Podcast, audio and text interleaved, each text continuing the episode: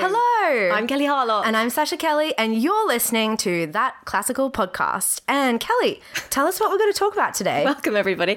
So today, well, I thought, because Sasha and I are now two trailblazing young women trying to shake up the world of classical music, we would talk about the women who did shake up the world of classical music. We're going to talk about really wonderful women composers today.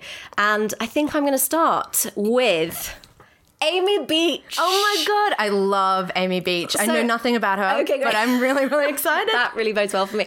So we're going to try something a little different today. For those of you who've listened before, you may know we do kind of 60-second biographies and things like that. But today, we're going to try two truths and a lie. Ooh. Does what it says on the tin, really. Pretty self-explanatory. But Sasha, you're going to try and tell me which one of these facts you do not believe is true. Okay. She could sing 40 songs by the age of 1. Ooh. Okay. She composed her first piece, aged 5, without using a piano. And finally, in 1892, she had the 19th century equivalent of a public Twitter spat with Dvorak. Oh. Do you want me to repeat any of them? Are you good? I'm going to say, I'm just going to go with my gut. Yeah. I know nothing about children.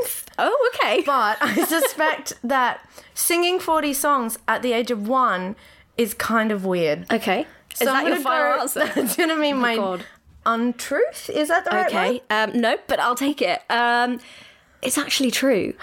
She could sing 40 songs by the age of 1. Okay, so this is what the internet tells me, and I'm not joking. 40 songs by the age of 1, which is kind of weird. And not only that, but apparently by the age of 2, she was harmonising with her mum when her mum sang her lullabies, which is just annoying, be honest. It's just like, sleep, go to sleep, stop singing.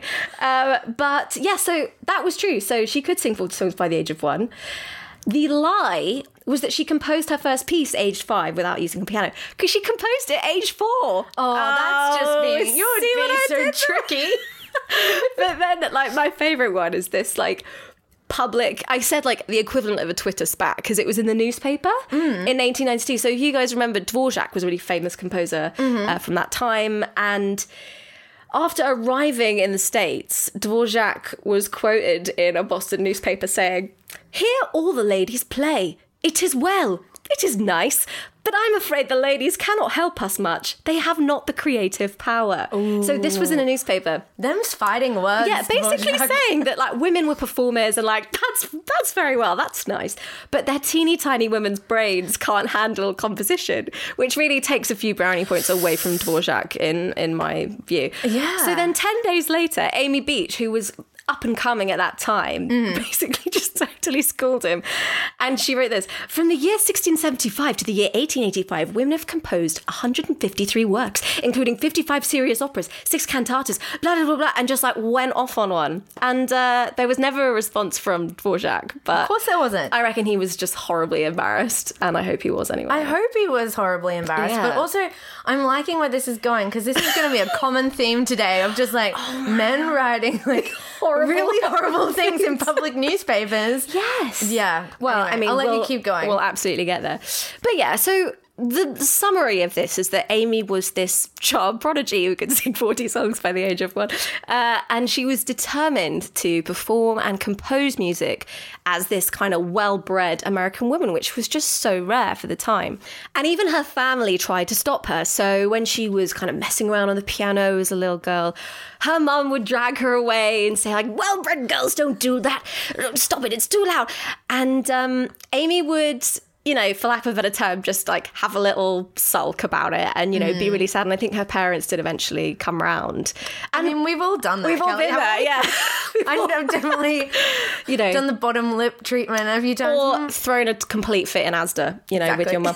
But so she did start taking piano lessons, and she did start learning music, and had a super minimal amount of training in composition, like counterpoint. Which is when, like, the way two notes work in relation to each other. Exactly. Okay. So she had just, like, a couple of lessons doing that, but mainly she totally taught herself. She memorized books, like tons of books, and she would dissect all these scores and learn them by heart, and then go to concerts and go like, yes, like listening to what was happening. I mean, well done, Amy Beach. Yeah. And I love her music, but like those kind of stories always really depress me. I know, because like we can't do that. I know. Yeah. I've just read Harry Potter 4 times. Yeah, and didn't do and watched it, to be honest.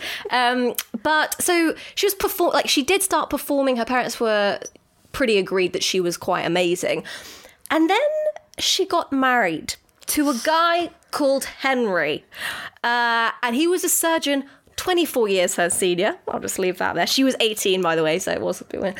But there was quite a few conditions of their marriage, and the main one was that she would live, quote, according to his status, which meant that she had to limit her recitals to 2 a year, donate all the profits to charity, and loads of other weird points, like she could never teach piano because apparently that was associated with young women getting pin money and things like that. I can't, like, the microphone doesn't pick up my facial expressions right now. I see a scowl. I'm just not happy with this turn of events. Right, and then this weird thing that he kept saying to her when she was like, I want to be taught composition, I'm going to get lessons.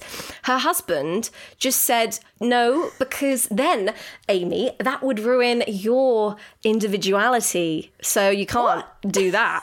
But and then, funnily enough, when her husband died in 1910, she was like, oh no, well, better get back to performing and doing everything I love. So anyway, regardless of all of this, she still totally smashed it. And she considered herself to be a pioneer, and she was. Like, orchestras were playing pieces by women for the first time. They were her pieces. And in 1896, she composed her Gaelic Symphony, which was the first symphony written and published by an American woman. How amazing is that? And it was really well received, although, of course, every critic was like, a woman wrote this with her teeny tiny woman's brain and a teeny tiny woman's hands. Yeah, exactly. And like, yeah, but you know what? It didn't matter. As the years went on, people kept demanding her sheet music. Her publisher couldn't keep up with all the demand. She made mad cash. She bought a lovely big house, and she rocked it. She really smashed it. Like, she wrote piano concertos, an opera, orchestral works, 150 songs, a mass, chamber music, and some really lovely pieces for solo piano. So, ooh, quick story about Amy Beach and how I discovered her. So, a few years ago, I was kind of looking for lady composer inspiration, and I found this really lovely album by Amy Beach, and I was listening through to it. It was all sort of piano tunes. And yeah, listening through and thought this one piece was really lovely. And I looked at the title, and I'm sorry in advance for this. I looked at the title, and the title said, Young Bitches. And I was like, what did she mean by that? Like, is there a subtext? Yeah, I was like, is she watching like young female dogs? Yeah, is it about fleeting youth? Like, going on about this poetic kind of nature. And because I checked the album around the internet and made sure it wasn't just a mistake on the like streaming platform I was using. Or it wasn't Le Bichet. Right. Like, Le Bichet. And it wasn't a mistake. Like, on the album, everywhere on the internet, it was Young Bitches. And I was like, well, maybe naming things wasn't Amy's strong point. Like, this is fine. And then I caught it, like, on another album and discovered that it was, in fact, Young Birches, like the tree. Which makes way more sense. So, you know what? Whatever it's about, it's really great. It wasn't like a burn book composition about people she hated. I mean, you can make your own mind up. Okay. Let's take a listen.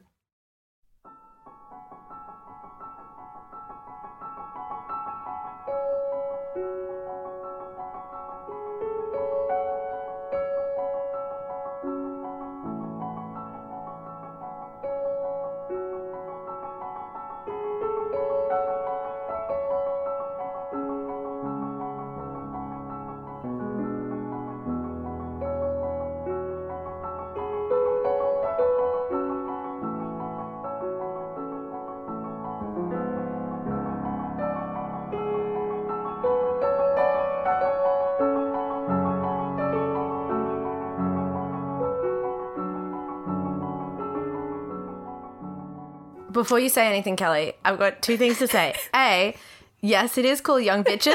I saw it on Spotify. You did not make that up. I really didn't. And also, it really reminds me of Pocahontas. What? Oh like my Colours God. Of the Wind, but you in a good way. So right.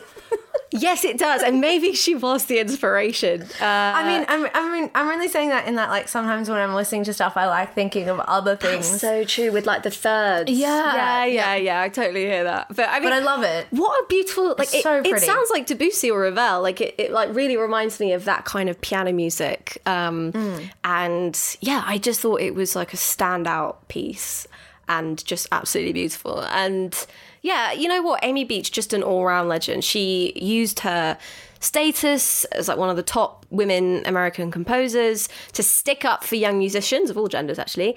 And she was on panels, she was on boards, she was coaching composers and students, giving inspirational speeches all over the shop.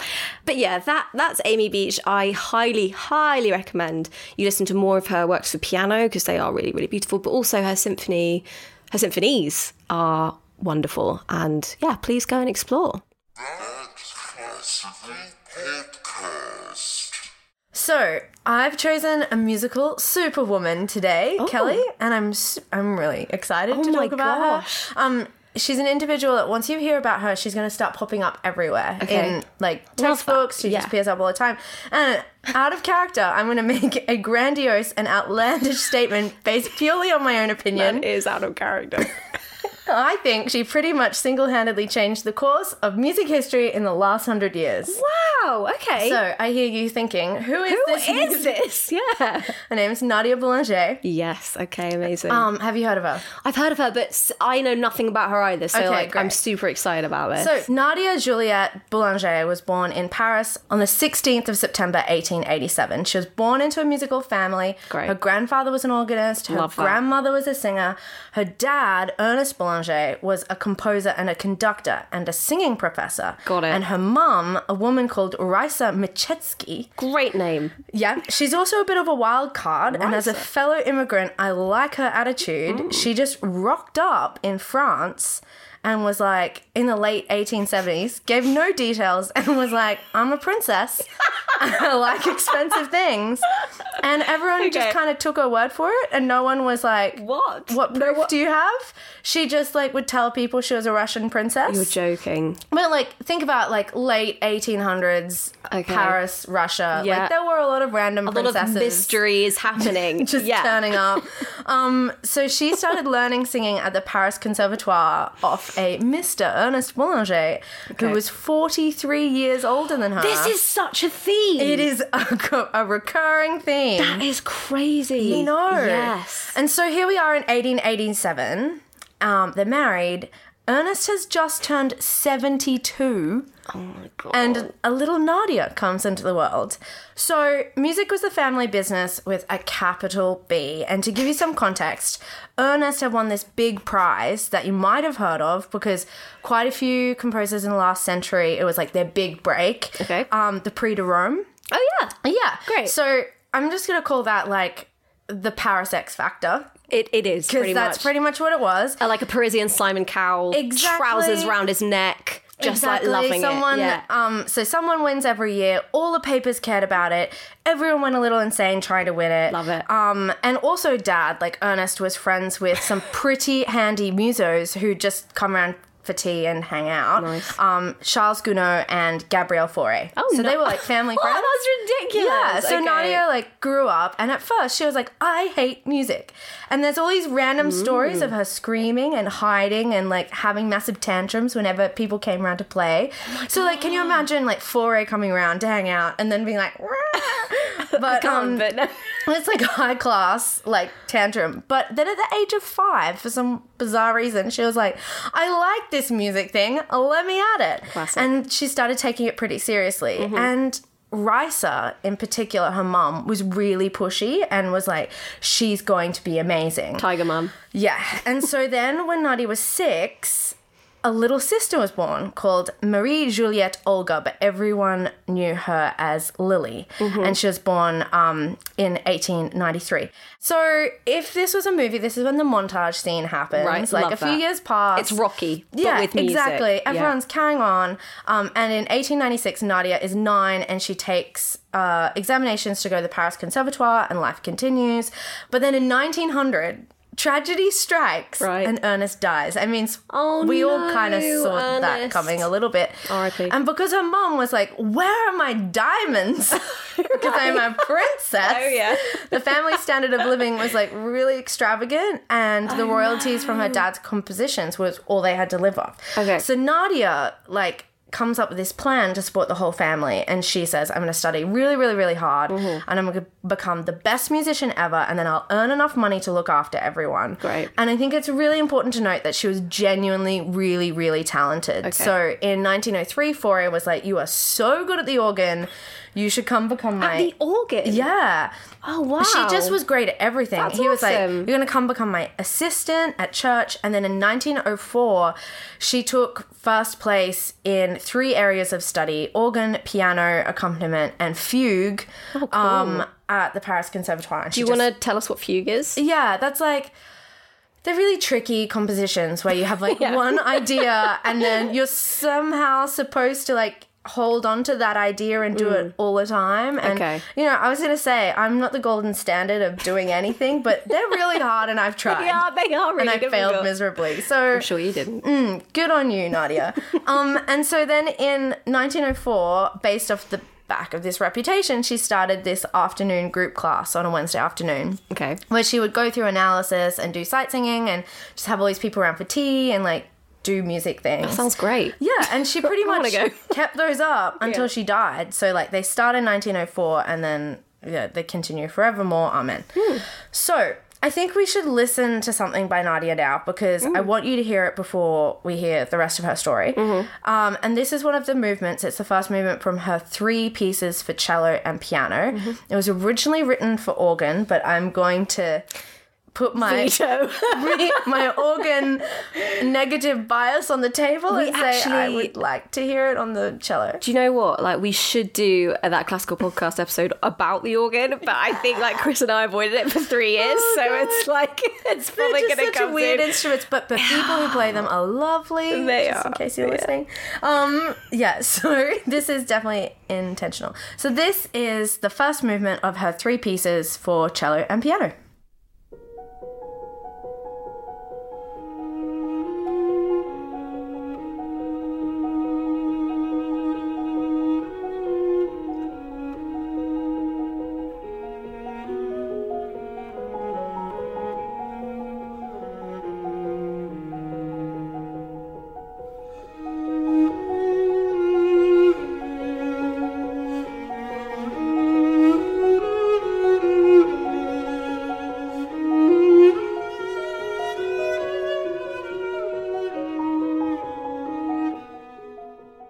So what do you think, Kelly? I really like that. That's very much up my Strasser, down my Strasser, round it, just in it. But yeah, no, I really enjoyed that. I've never heard that piece before by Nadia. I know. It's one of those pieces that like I've never come across it, but now like Googling and stuff, you see it on programs occasionally. So it's kind of put in as an afterthought or like a piece to fill out the program. Okay. Yeah, a filler piece. Sorry, a very nice... Yeah. A very nice and attractive piece that belongs on programs. That was a bit of work hat. Slipping on there for a second. Loved it. Okay, so you remember the Prix de Rome, the X Factor of Paris. Mm-hmm. When Nadia was still studying, she became obsessed with winning it because no woman had ever won, and she really wanted to be like her dad. Her dad had won it, and it was like this point of pride. Love it. And so she was like, I'm going to be in the history books. I'm going to be the first woman to ever do this. Mm-hmm. So she enters in 1906, doesn't get anywhere. She enters in 1907, and she gets to the finals but didn't place. Oh, and then her teacher, Charles-Marie Widor. Great name. Charles Vidor. Yeah, Charles Vidor. Organ man. He turns up. Oh, my days. Yeah, and he's her teacher, and he's like, look, your music was pretty good. And he actually thinks hers was the best. But the finals worked that the composer had to, like, organise their own performance, and apparently hers weren't as good as the person who won, and so, like, her performance suffered. So she's like, right, I've learned from this. I'm going to enter again. Wasn't the competition about composition? Yeah, but, like, that's so stupid. It's a weird place. So cue 1908, which I'm subtitling The Year of Drama. Oh, okay. Yeah. So basically how the competition worked is that a famous composer would write a little motif, like a little idea, and then the composers who wanted to enter would have to take that and write for the nominated instrumentation. And so this year it was Saint-Saëns who wrote it. And then he was like, youngsters, write a choral fugue. Okay. And Nadia was like, nah, I want to write a string quartet.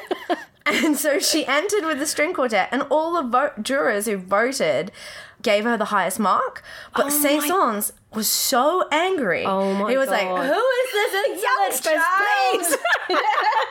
And there was this big standoff, and apparently he was already a family frenemy. I can't find out why. Okay. But something was like, oh, the Boulangers hated Saint-Saëns. So there was already like beef there. Okay. And then they had a standoff. And when I say standoff, it was actually huge. The French, like the international papers wrote about it. And it only was resolved when the French Minister of Public Information, I don't know what that job title is, but it's a person. Well done. He had to get involved and issue a decree. Who knows what that is as well. And he said that her work should be judged on musical merit alone. Brilliant. And so then rather go against Saint-Saëns, all these people who were jurors in the second round were like, nah, I'm just going to pass because he's too powerful to piss off. What a bunch of wussies. Exactly. Big girl blouses. So they didn't want to make him angry. So so the way the voting system worked is that no one came first and she came second. What? Yeah, so they just didn't award first place. But if she came second, then she came the highest, so she was first anyway. So even though she was the highest winner. Anyway. Okay. And so this is another reason that I love Nadia Boulanger, because she entered again in 1909 because she's like a boss and she's just like, I don't care, I'm going to win. And then she didn't even get into the finals. And her little sister, Lily, that same year was like, hey, family meeting. I also want to be a composer and I'm going to win the Prix de Rome. And so here's a bit of a story we need to go back to. Basically, Lily had been tagging along at Nadia's classes all this time. Okay. And it turned out was a legit genius. Okay. And because her dad had died, Nadia had to like really concentrate on teaching and playing professionally. But Lily basically had like free reign to do whatever she wanted. And so in 1913, as the youngest competitor by 6 years, she won the Prix de Rome. How old was she? Young 20s, I think. That's awesome. Yeah. So that must have like really hurt Nadia on some level. Yeah. But by that stage, she'd kind of like given up. And I also want to say that this was a massive deal to have the first woman winner. Huge. It was lots of reports say that Nadia, because she was so opinionated and because she'd been like, you know, middle finger to Saint-Saëns, I'm writing a string quartet, that she actually really upset people. And this was a quote written in a musical paper at the in 1913 by a really delightful guy called Émile Velumoz. Okay, very French. I just made that up. I don't know if that's right. Several months ago, in this column, I warned musicians on the imminence of the pink peril. Events have not hesitated to prove me right.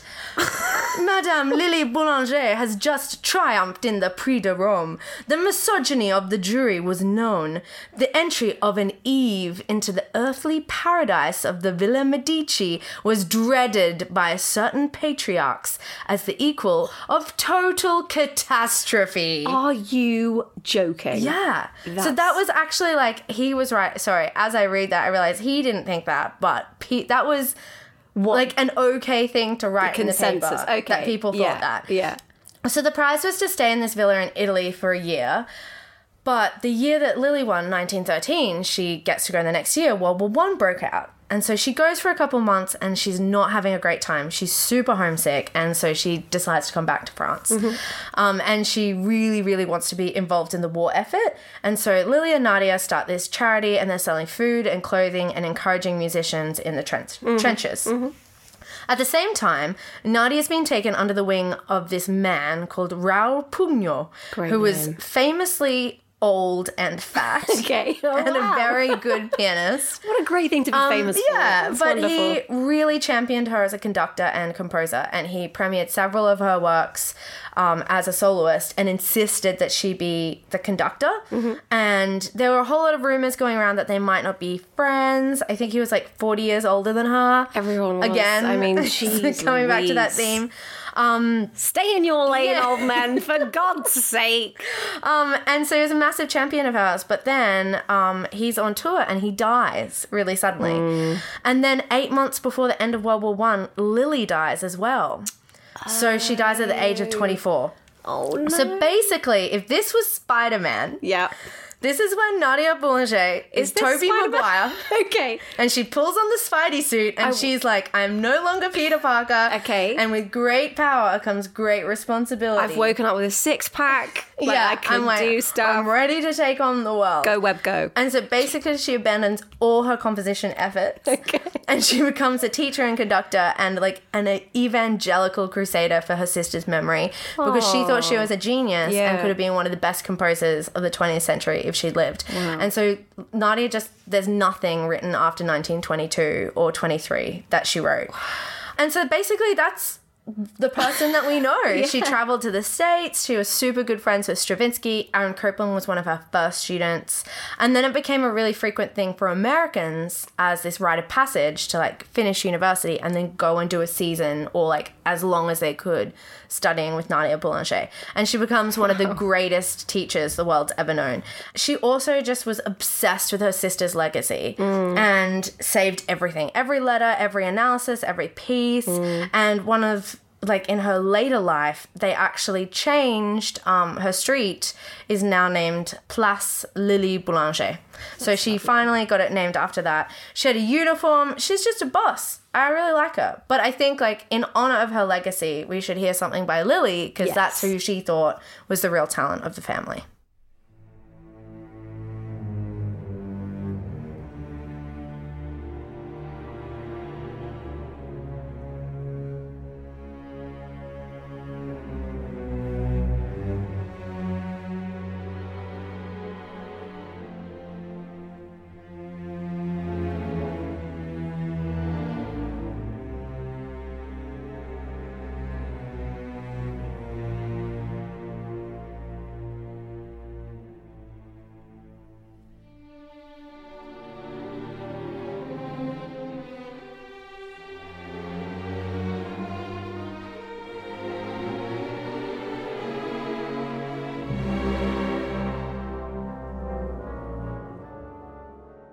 So that's actually the piece that Lily won the Prix de Rome with in 1913. It's called Faust et Helene. I think it's gorgeous. It's just so much darker than Nadia's music. There's no similarity. Like it's like absolutely, it's so different. And I really like that. And it's beautiful in a quite spooky like upsetting way.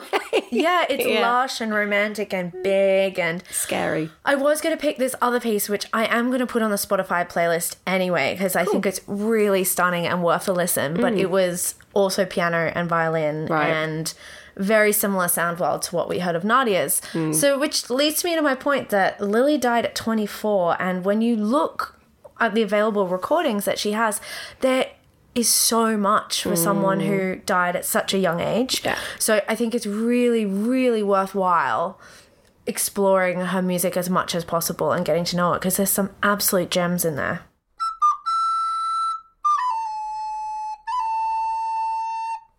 That Classical Podcast. Next, it's Louise Farrenc. Now, I'm not going to do any kind of two truths and a lie or 60 seconds here because it's going to be quite obvious what the kind of main point is when I get there. So stay tuned.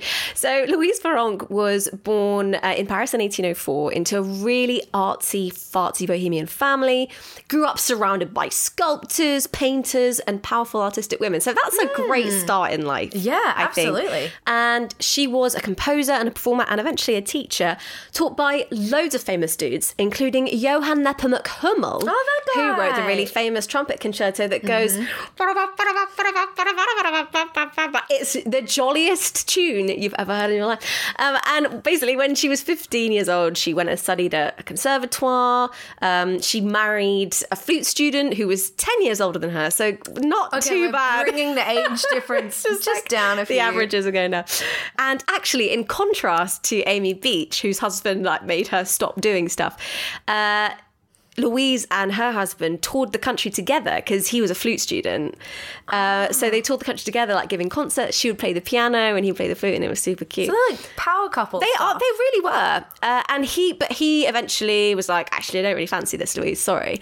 And opened a music publishing house called Éditions Farrenc, which was one of France's foremost music publishers for decades and decades. So that's cool. But Louise was like, right, I actually want to keep performing. So she kept at it, had a baby, came back like Beyonce. And then she was so great that she was appointed to be a professor of piano at the Paris Conservatory, at the Conservatoire. And she was the second woman ever to have that role. And she held it for over 30 years, which is so awesome. But here's the really cool thing, okay? Hold on to your hats. So, sadly but unsurprisingly, she was paid less than her male counterparts. What are you talking about? But she was composing all these absolute bangers and performing, and she, actually, more importantly, in terms of her job, she was producing all these really talented concert pianists at the Conservatoire. And for a decade, she was going to the authorities campaigning for equal pay. And all these dudes were like, no, you have a vagina. You cannot have this money. And then, the devil, you spend it on. And then there was one piece in particular, which I will talk about shortly, which did really, really well. And the whole world loved it. So she went to her boss at the Conservatoire and she was like, yo, I'm literally better than all these dudes. I'm writing bangers. I'm producing all these great musicians. Give me equal pay. And then her boss was like, yeah, you're right. Okay, here you go. So she was the first female composer to demand and receive equal pay. That's amazing. Isn't that awesome? She really does have a lot of similarities with Beyonce. Yeah, she is. She was yeah, basically she's Beyonce, who run the world, girls. So in terms of what she wrote, at first she just composed for piano. People loved it. Schumann was like, whoa, she is good. Then in the 1830s, she started writing chamber ensemble music and orchestral things. And Berlioz listened to her symphonies and he was like, whoa, she is good. But it's her chamber music that we really remember her for today. Can I just interject? Both crazy men. Both legit crazy men. But they knew a good symphony when they heard one. But they did know a good tune. Come on, but I just did want to point out that she was... She was, given credit by two men who were legitimately insane. In the sanitarium. Sanitarium? Either. So we're going to talk about the piece that was the catalyst to her receiving equal pay. And it was her nonnette, which is a real word that I did not know until this week because I thought it stopped at octet. So for our listeners, it's, you've got a solo piece, then a duo, a trio, a quartet, a quintet, a sextet, a septet, an octet, and then this is a nonnette. And I started reading it as a nonnet. I was like, oh yes, a nonnet, and that's not a thing. Or who is nonnet? Who is nonnet? It's like Amy Beach all over again. So it's a piece of music for 9 instruments. And true to form, she wrote it for flute, oboe, clarinet, horn, bassoon, a string trio, and a bass. 9. And it was hugely popular. People loved it. But apparently that was partly to do with the fact the violinist who played at the premiere was the rather dashing Joseph Joachim. Have you ever heard of him? Yes, this guy. Right, so he was one of Europe's leading violinists. Was he good looking as well? Well, this is my point. So I went on the internet, I went on Google Images, I was like, I bet he was a list, or he was a Paganini or something like that. Yeah. He really was not a looker. I don't understand it. I think it was the talent thing. You know what? It's probably what my friend calls when you have guitar glasses, when someone's really ordinary off stage, and then they hold a guitar, and all of a sudden you're like, marry me, have my babies, we'll be together forever. Or, or acting, Benedict Cumberbatch, would not be... Let's not go into it. So, but anyway, so I'm kind of hoping that people liked it because it was good, and not just because... Joseph was like quite attractive, you know. So it's four movements, this piece, this nonette, and we're going to hear the third, which is just a jolly good time.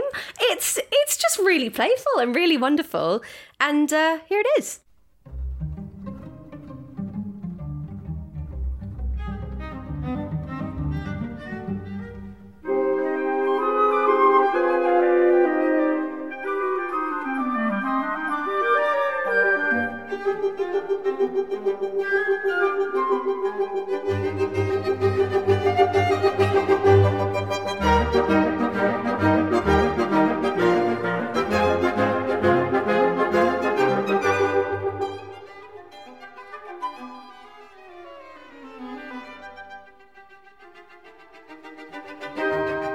That is legitimately really good fun. It should be called a yes net. Am I right? I'm on too far.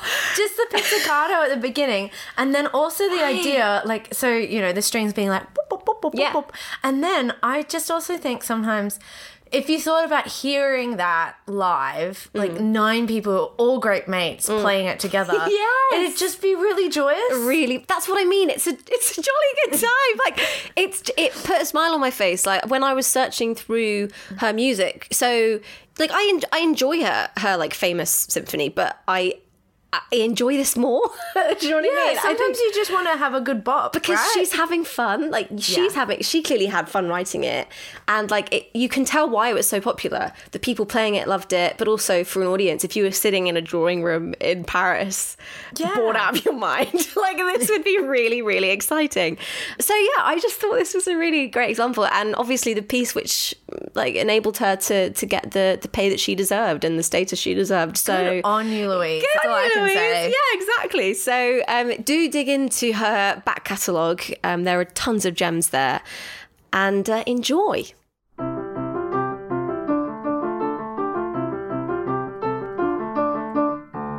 That Classical Podcast. So that was our episode all about some fantastic women in classical music. If we didn't talk about your favourite woman today, do let us know, because we want to find out about more that we can talk about in the future. Kelly, how can people let us know? Well, lads and lassies, if you want to get in touch with us, you can find us on Instagram. We are at That Classical Insta. We're on Twitter. We are at That Classical. You can email us at thatclassicalemail@gmail.com. And we're on Facebook as well. You just type That Classical Podcast and will come up. And also you can check out our Patreon page for loads of bonus goodies. Excellent. So, of course, we want more people to discover classical music because we are so passionate about it. And the best way for you to help other people find us is to go to your podcasting app, whatever you use to download. Give us a 5-star review. If you want. And write lovely things about us. Honestly, it takes 30 seconds, but makes such a difference to us, and we'll be endlessly appreciative. And until next time, bye. See ya.